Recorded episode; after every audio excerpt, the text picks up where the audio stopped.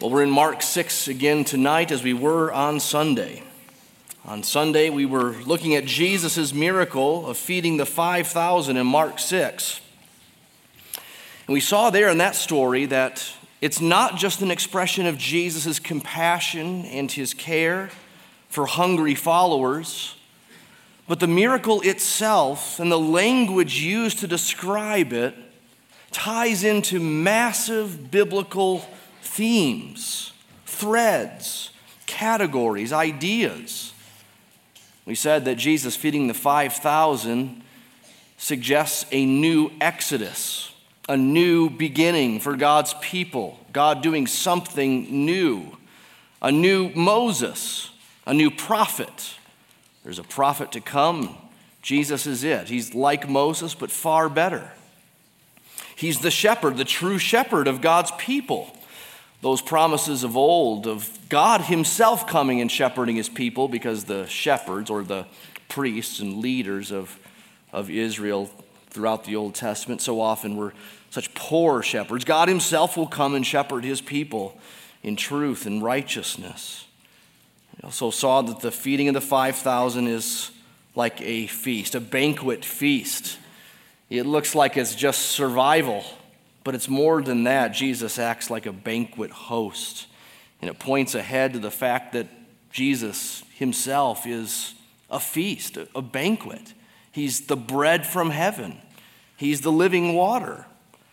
And He's coming again to bring His people to Himself in a new heaven, a new earth, where they shall feast. And they shall feast forevermore. Well, it's the next scene in Mark 6 that we'll look at tonight. And it's a scene, as we saw on Sunday, that's clearly connected to the story of feeding the 5,000. It's that famous story of Jesus walking on the water. And that doesn't sound related at all to feeding 5,000. Feeding 5,000 is a big group on land, and then we're going to see a scene with the disciples, just 12 of them, in a boat and then Jesus shows up. It doesn't seem related at all, but we'll read it, and in the last verse, we'll learn from Mark uh, that there is a connection that we should note between these two stories, even if at first it's ambiguous to us. So, Mark 6, let's read starting in verse 45. Immediately, he made his disciples get into the boat and go before him to the other side, to Bethsaida, while he dismissed the crowd. And after he had taken leave of them, he went up on the mountain to pray. And when evening came, the boat was out, of, out on the sea, and he was alone on the land. And he saw that they were making headway painfully, for the wind was against them. And about the fourth watch of the night, he came to them, walking on the sea. He meant to pass by them, but when they saw him walking on the sea, they thought it was a ghost and cried out, for they all saw him and were terrified. But immediately he spoke to them and said, Take heart, it is I. Do not be afraid. And he got into the boat with them, and the wind ceased. And they were utterly astounded, for they did not understand about the loaves, but their hearts were hardened. Well, one of the things we should notice about this passage, just structurally, is that Mark tells the events of the story in sort of a back and forth way. Back and forth between the disciples and then Jesus. The disciples do something, and then Jesus does something. So, first, the disciples depart. Verse 45 the disciples depart. He made his disciples get into the boat and go before him to the other side, and then he dismissed the crowd.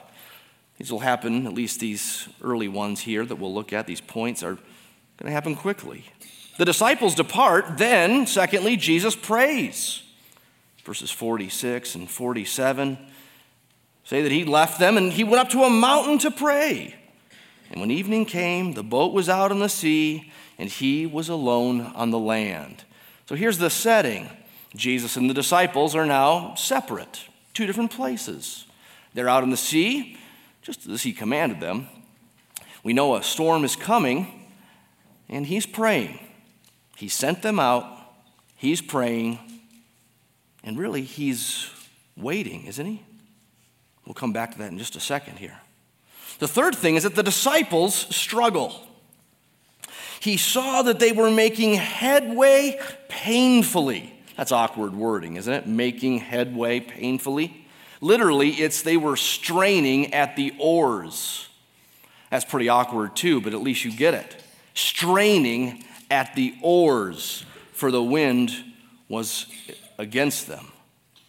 This isn't nearly as threatening as what we saw with them in the boat in the sea back in chapter 4. There they were about to perish because the waves kept coming in to the boat. But nevertheless, this is a storm.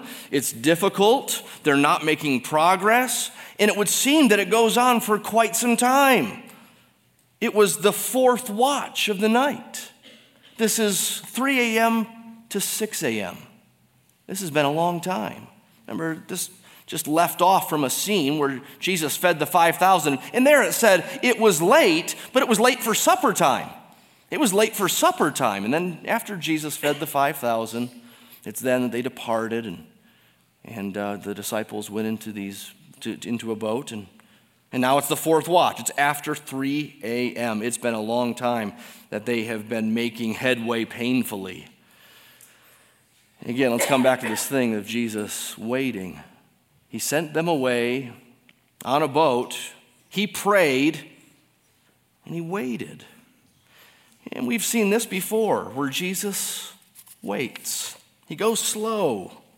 He waits sometimes in order to create a powerful revelatory moment.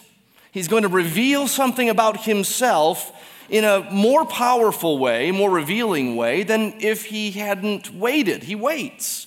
Remember back in chapter 4, where the disciples were in that storm in the boat, Jesus slept. And he waited in his sleep. It wasn't an accidental snooze. It wasn't, oh, sorry, guys. I didn't know. I didn't know. No, I mean, he knew exactly what he was doing going to sleep. He knew how long he was sleeping and what was going on around him, I'm sure, as he was there in the boat. He waits until they're about to perish and they can't believe that he's still sleeping. That's when he wakes up. Or in chapter 5, when Jairus' daughter is about to die, but on the trek back to Jairus' house with Jesus, Jesus takes time for a hemorrhaging woman. She's sick, but she's not about to die. And because of this, this stalling, the daughter of Jairus does die. But that's okay because Jesus raises her from the dead. It's all according to plan. And so, here in our passage tonight, Jesus sends the disciples away in a boat into a coming storm. Once again, he knows the weather, he knows exactly w- what he's sending them into and what's coming. He goes away to pray, and he waited until the wind was against him. They were, they were hard on the oars and he saw them. And it's only then that Jesus passes by. That's the fourth thing. Then Jesus passes by. I know that's a ridiculous way to talk about a guy who's not in a boat, who's coming near you in a boat, that he passes by. But that's actually what it says. He passed by them. In verse 48, it was the fourth watch of the night. He came to them walking on the sea. He meant to pass by them. Now, the walking on the sea part, that is amazing, but we know what it's saying, right? We don't struggle with the language. We know what it's saying. He's walking on the water, even if we don't understand the physics of it. But he meant to pass them by. What does that mean? There are all kinds of different interpretations of this little phrase. I think I counted nine in the commentaries I looked at today. Nine different interpretations. I will spare you the eight interpretations that I don't think are right.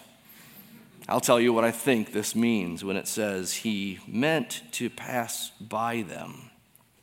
Obviously, it has something to do with proximity by them, but it also has a theological implication. Remember that story where Moses asks God to show him his glory? Exodus 33 and 34. Eventually, the Lord passed by him. The Lord revealed the backside of the tail end of his glory, and Moses got a peek of it. The Lord passed by him. It's one of those phrases that rings in the ears of faithful, biblically illiterate, Jew, biblically literate Jews in Jesus' time. Passed by. It's also in 1 Kings 19 with Elijah, with a J. The Lord passed by him. It's a unique little phrase, passed by. It's when God shows up in glory and reveals himself powerfully and intimately. Jesus meant to pass by them.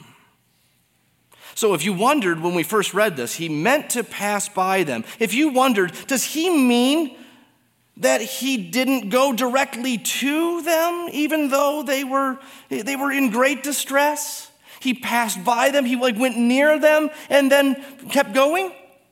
Yeah, you got that right. That's probably what it means. But it's not because he's trying to trick them.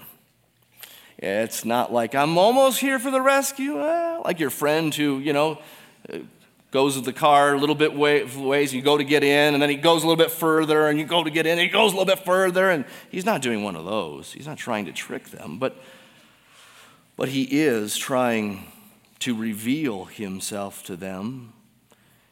He's trying to show his glory. He passes by them as he walks on the sea. Fifth, the disciples freak out.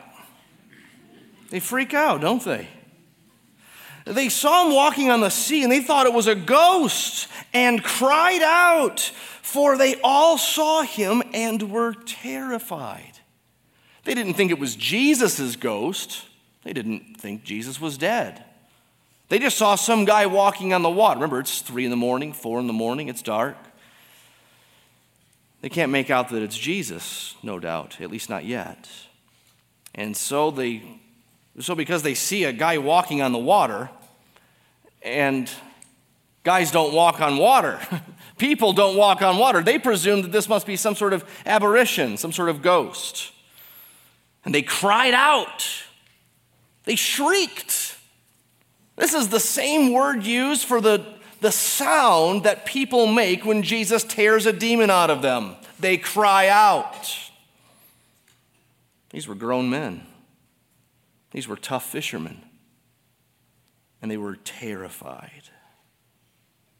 Sixth, then Jesus comforts. He comforts them. In verse 50, in the middle there, it says, But immediately he spoke to them and said three things Take heart, it is I, do not be afraid. Take heart, be heartened, it is I. That's all he needs to say. It is I. They know the voice, they know who it is. Do not be afraid. There's no reason to fear. I'm the one who's the rescue, I'm salvation. I, I have omnipotent power as you're slowly, slowly learning. And then the storm is calmed. He got into the boat, verse 51, and the wind ceased. Here, he doesn't rebuke the wind, it's just him getting into the boat. He doesn't need to rebuke the wind. It it knows what it's supposed to do, or he's told it in his mind what it needs to do, and it, it ceases. Again, we have to remember we've been here before. We've been at least somewhere quite similar before. Jesus was in the boat with the disciples before when they were in even an even greater storm and after he calmed the wind and the waves they were even more afraid and they asked, Who then is this that the wind and the sea obey him? Well, how will they respond this time? This is take two. Seventh, the disciples wonder. They wonder. Wonder is probably too soft of a word here. It says they were utterly astounded. But even the word astounded, we have to kind of pick at that and think about what it means. I've noted a couple of times in our study of Mark so far that a lot of people are amazed by Jesus. A lot of people marvel at him. They're astounded by him. And I've said before that both in English and in the Greek words behind these words, they can mean different things depending on their context in usage. It might help to think of the difference between the words impressed and confounded. Impressed and confounded. So here's the difference. Imagine that next Sunday, week 14 of the NFL, imagine that Peyton Manning steps back, throws a 70 yard pass, which I think would be a record a 70 yard pass to a guy in the end zone who's covered by three other guys, and it slips through all their hands and lands directly in the one spot it could have landed in in his own player's hand, and, and, and they win. It's a touchdown. We would be astounded. We'd be amazed. We would be impressed. I mean, we thought this Peyton Manning was good before. But a 70 yard pass, the guy with the neck problems, he threw a 70 yard pass? We'd marvel. But imagine that Manning celebrated that touchdown, that win, by then elevating himself 50, 50 feet into the air and then diving down into the dirt and drilling through the ground like you've seen Superman do at least in the original Superman. And then he, he, he dove down to the 50 yard line, but came out at the end zone and then flew back up in the air. And then he grabbed an F 16 up there and he rode it for a while. And then he rode clouds like it was a skateboard half pipe or something, and then just blew them all out of the way in the clear sky now. We would marvel would be astonished. We would be afraid. We would be confused. We would be confounded. We would be stupefied. We'd be freaked out. We don't want our best NFL players uh, doing that kind of stuff, right? Let's keep that in the movies. Like, what do, you, what do you do with this guy now? Is he safe or not safe? Is he good or not? What if he goes bad? Do we got a, a guy who's just as strong who can balance him out? I don't know. You'd freak out, wouldn't you? So you don't want a Jesus who's just impressive. He's not just impressive, as the disciples are learning. If you want a Jesus who will simply impress you, I hope you soon see that he will not be so domesticated. People are impressive. Jesus is freaking people out. But neither did Jesus come to confuse and to confound. And that's what these disciples are doing. They're responding with utter astonishment. They're utterly astounded at the fact that Jesus can walk on the water. They've seen him calm a storm, they've seen him still waves. They didn't know he could walk on the water. This word here, utterly astounded. Well, that same language is used of what Jesus' family thought of him back in chapter 3. Remember, his family said that he is out of his mind. Well, Mark is now describing the disciples' reaction in chapter 6 with the same language. They are out of their minds. They don't believe, and yet they don't know what to believe. Why don't they believe? Why don't they believe? Well, we could answer that a few different ways, a few different theological ways. Mark offers two explanations for their astounding disbelief. Verse 52 For they did not understand about the loaves, the feeding of the 5,000. Remember, that story ended with no reaction. Not from the crowd, not from the disciples. It's unusual. I wonder if it's because they didn't understand. What did they not understand about the loaves? Well, everything we talked about last Sunday. Insert last Sunday's sermon right here. That's where it goes. Everything we talked about is what they don't understand. What we tried to understand together last Sunday about the loaves is what they don't understand. And it's not just the loaves that they don't understand. Again, remember, this is building. You've got the miracles that happened before the storm at the sea in chapter 4. And there, Jesus calms the storm, and they say, Who then is this that can do that? And that question began to, got, it began to be answered even further from there on out. Chapter 5. Remember, there, Jesus' power over thousands of demons is shown. And then Jesus' power over incurable disease is shown simply by a woman touching his robe. A woman who's helpless is now helped. Jesus' power over death is shown in that same chapter. Remember how in chapter 6 he sent them out with, without provisions, and they survived just fine. They came back. And remember how he fed the 5,000 with five loaves and two fish. This is all building. They don't understand who this is. They're not, at this point anyway, making much progress. One, they don't understand about the loaves. A second explanation for their astounding disbelief is that their hearts were hardened. Hardened.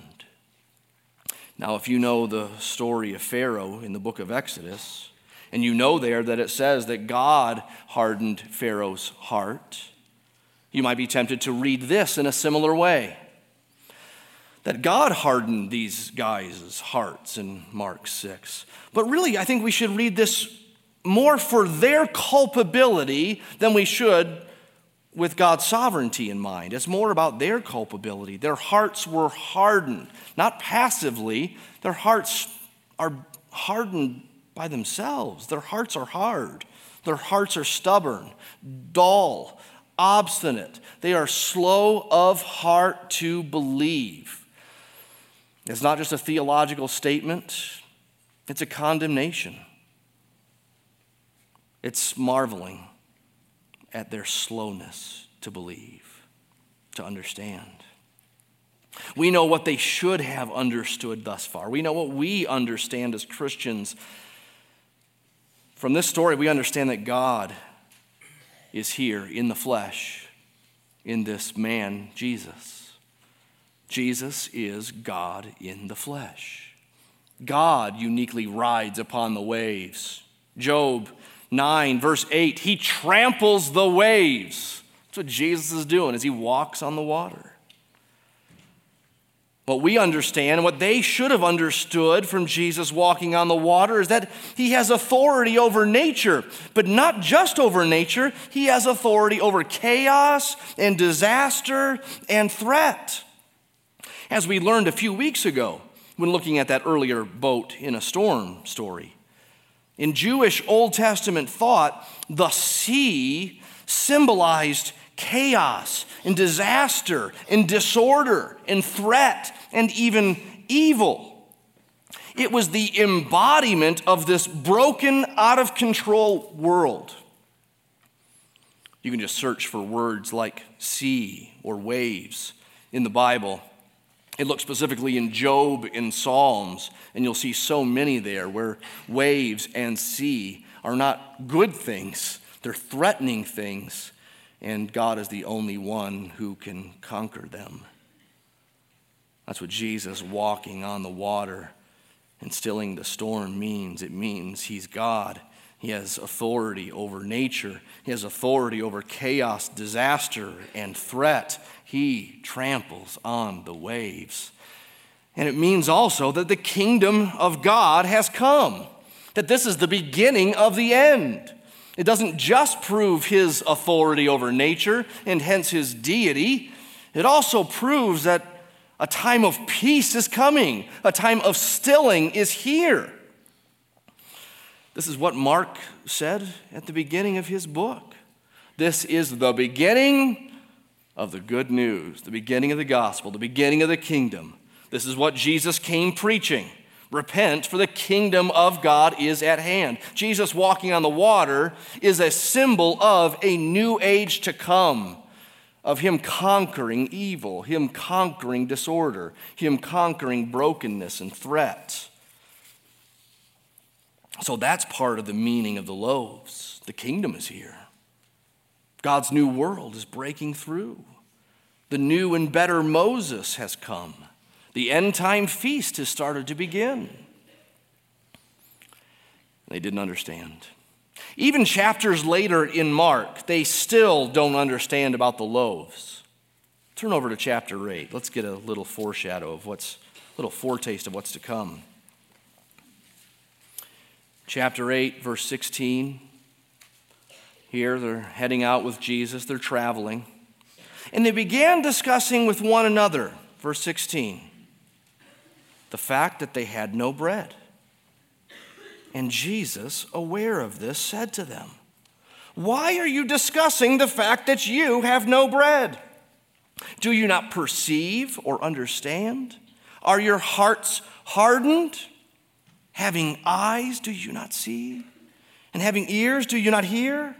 And do you not remember when I broke the five loaves for the 5,000? How many baskets full of broken pieces did you take up? And they said to him, 12. And then in chapter 8, earlier in this chapter, the seven, the seven loaves for the 4,000. How many baskets full of broken pieces did you take up? And they said to him, Seven. And he said to them, Do you not yet understand? Oh, their unbelief is what's astounding. I was talking to my kids last night about, about our study of the gospel according to Mark, and they rightly asked, How could the disciples be so slow to get it? So slow to believe when Jesus is doing all this stuff. And they're right. Mark, the writer here, clearly seems intent, more than the other gospel accounts, clearly seems intent on emphasizing the contrast between Jesus' unprecedented authority in demonstration of power with the disciples' persistent and continued unbelief. But I think there are a few things we have to be careful of when we look back at the disciples from the vantage point that we're in. Let me offer three things that we should keep in mind as we look back to the disciples in their unbelief. One, we should be reminded just how stubborn and obstinate unbelief can be. They are a window into total depravity, unbelief. Uh, the person you know, you've been praying for, witnessing to, you've presented the gospel now several times through, and they haven't yet believed. In fact, maybe now they're growing more agitated with you. You might be tempted to think, if Jesus would just show up, if he would just do a miracle in front of them, if they could only see, surely they would believe. Oh, but so many in these pages didn't. So, one, be reminded just how stubborn and obstinate unbelief can be. The disciples are a window into the human heart. Secondly, we shouldn't think that every Christian is in the same boat as these disciples. That every Christian is just as spiritually dim witted as they were in these stories early on. We're not. We know more. We know who He is.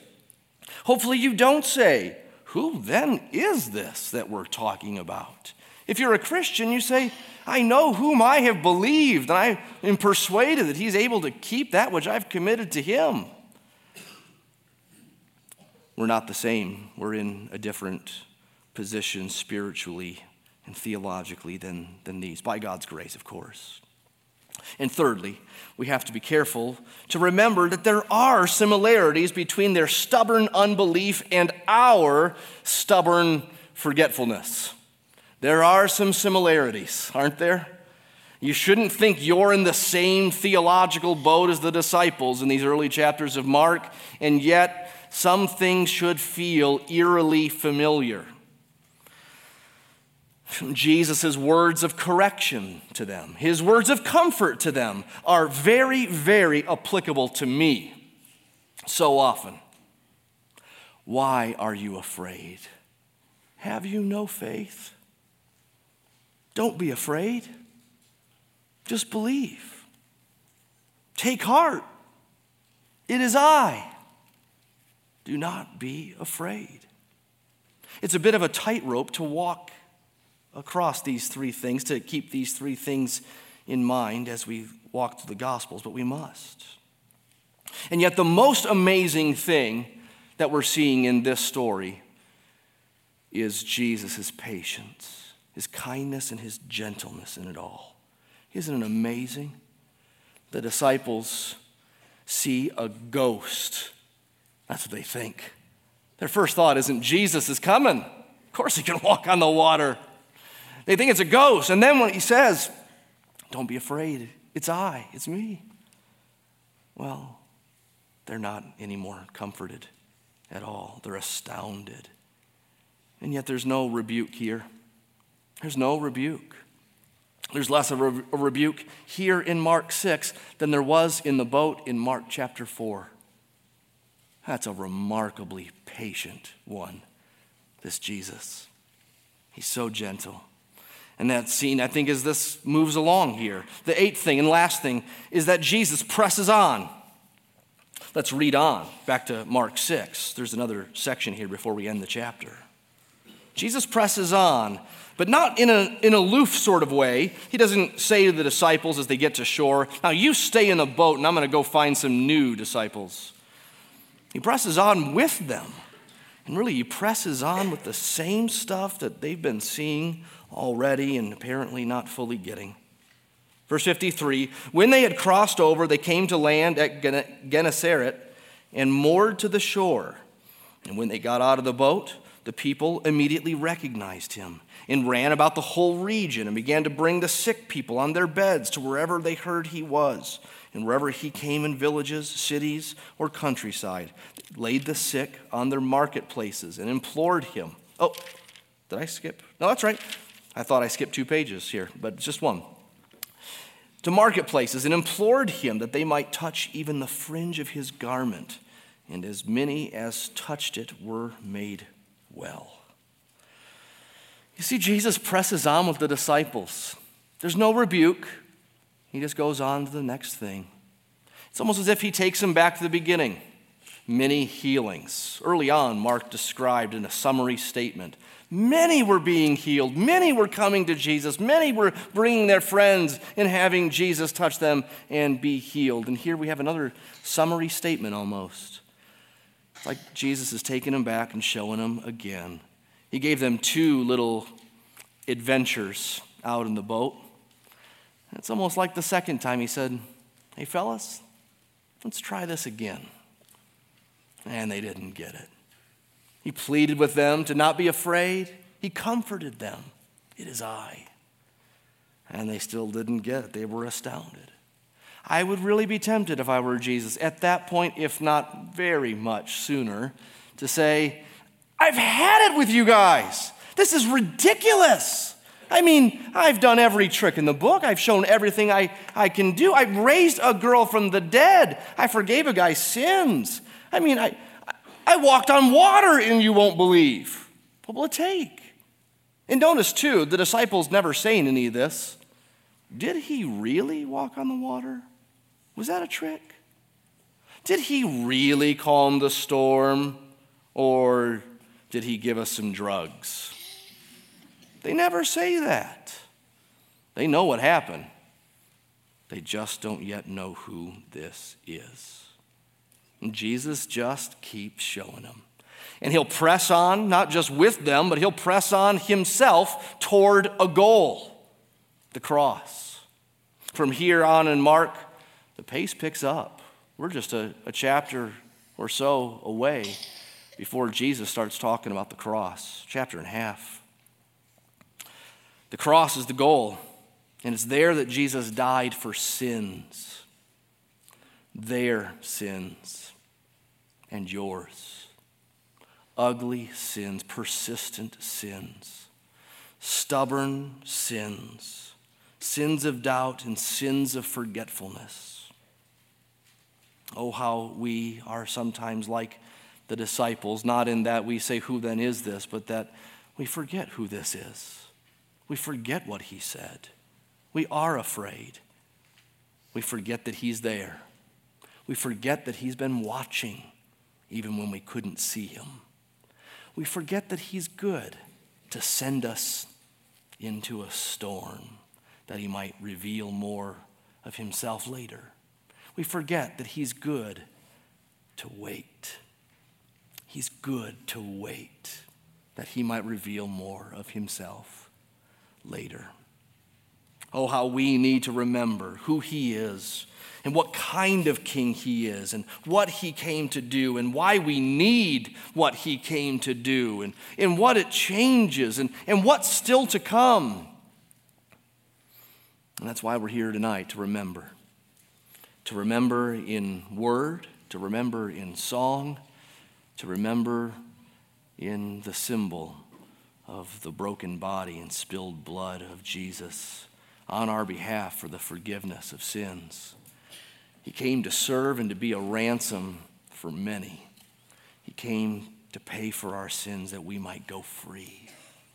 And free indeed we are. Free indeed you are if you are in Christ, if you know who this is, if you know what He came to do, and if you know that He came to do it for you, and you've put all your eggs in that basket, even imperfectly, then you are His.